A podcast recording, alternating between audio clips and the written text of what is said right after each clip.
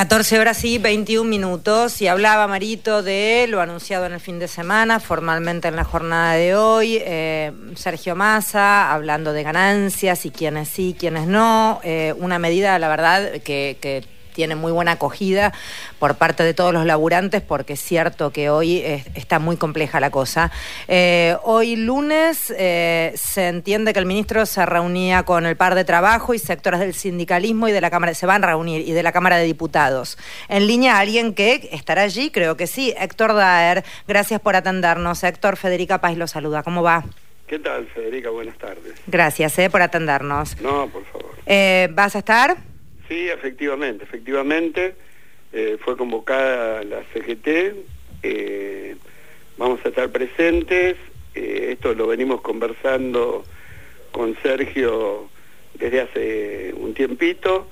Bueno, maduró el tema de definitivo, definitivamente después de la dura discusión con el Fondo Monetario, que por supuesto los preceptos del fondo son eh, no bajar eh, impuestos y menos a los trabajadores, y acá me parece que hay una decisión política muy fuerte en el momento de todos, donde aparecen todos, ¿no? Diciendo hay que bajar impuestos, hay que bajar impuestos, pero nadie habla de bajarle los impuestos al trabajo. hoy concretamente se van a anunciar dos cosas la elevación del mínimo no imponible y eh, un proyecto de ley que modifique sustancialmente la cuarta categoría del impuesto a las ganancias, ¿no? Eh, así que, y esto no es ni electoralista ni mucho menos, es un tema que Sergio lo viene planteando desde el año 2013, ¿no? Así que nadie puede objetar eh, que es acorde a lo que piensa y lo que viene pensando y lo que pensó siempre, ¿no? Héctor, Mario Giorgi, ¿cómo va? Buenas tardes. ¿Qué tal, Mario? Eh, es decir, que hay dos mecanismos, acá el que ha venido ya utilizando el ministro de Economía, porque recordemos que ya salieron de la obligación de pagar este impuesto muchos trabajadores en los últimos meses, y ahora quedaría esto reducido por decreto a un número este, muy pequeño, entiendo los CEOs, los gerentes, subgerentes. ¿El proyecto es para dejar ya este, una reforma impositiva que deje definitivamente descartado el pago de impuestos a las ganancias a los trabajadores? Bueno, esto es lo que se termina de definir eh, hoy a la tarde. Eh, por supuesto, el, por decreto uno puede ir modificando el mínimo no imponible em, y algunas algunas consideraciones para desgravar eh, de acuerdo a, lo que se considere ingresos de determinados rubros. Pero el impuesto en sí, para modificarlo, necesita, necesita trámite, parlamentario, ¿no? los temas impositivos no se pueden sacar por DNU, y, esto es lo que, las dos cosas que vamos a hacer esta tarde.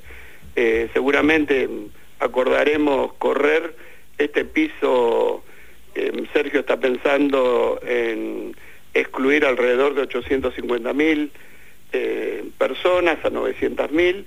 Eh, hoy creo que están pagando 980 y pico de mil, o sea, eh, prácticamente corriendo con el corrimiento del piso se estaría excluyendo a prácticamente la totalidad y por supuesto un proyecto de ley que modifique sustancialmente y troncalmente, ¿no?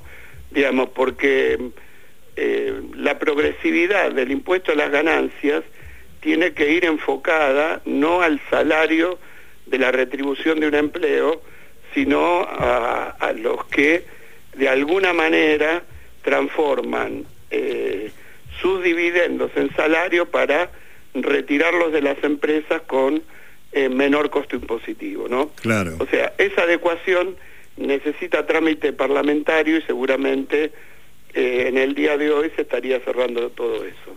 Claro, hay que decir, este, Héctor, que hay una política o recursos, mejor dicho, este, para eludir la responsabilidad con formato de bonos, ¿no? de premios en sectores que tienen grandes ingresos y que han evadido cuando el trabajador, obviamente, con los agentes de retención, inevitablemente ha pagado siempre.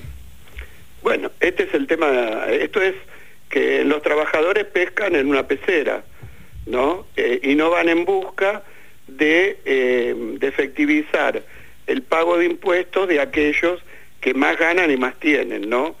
Y que eh, en el 2019 eran 2.400.000 personas que estaban tributando, ¿no? Estamos hablando de más del 25% de los trabajadores eh, y esto ir corrigiéndolo para sacarlo, porque si no eh, es una distribución de la riqueza falsa intratrabajadores y no una distribución de la riqueza donde aquellos que más tienen y más ganan sean los que más aportan en beneficio de los sectores más postergados, ¿no? me parece que esta es la, una gran definición del momento político y de la decisión política que se toma por parte de economía. Eh, Vuelvo a repetir, ¿no? Cuando se dicen, eh, yo asumo y le saco retenciones a las mineras, saco esto, saco lo otro, digamos, en ningún momento el resto del, del escenario político habla de sacarle el impuesto a los trabajadores y hoy hay una decisión política de este gobierno, de este ministro, ¿no? de eh, concretamente avanzar en sacar un impuesto injusto al trabajo. Independientemente de esto, la oposición y los medios opositores han dicho este, lo oportuno de esto en el escenario electoral, es justo en el momento en que el peronismo ha demostrado una unidad interesante en la provincia de Tucumán en el relanzamiento de la campaña. Bueno, a ver, eh, la oposición siempre dice lo mismo. Ahora quiero ver qué dicen en el recinto cuando las cosas son concretas.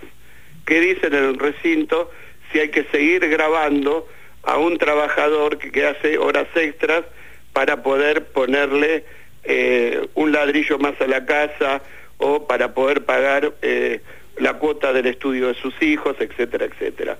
Entonces, que no es oportunismo, esto no tengo duda. Yo lo, conozco eh, a Sergio lo que piensa de toda la vida. Sergio en el 2013, y pueden ir a la campaña, eh, efectivamente planteaba la eliminación del impuesto a las ganancias. Así que, no es ni oportunista ni electoralista, es una coherencia con su pensamiento histórico, ¿no?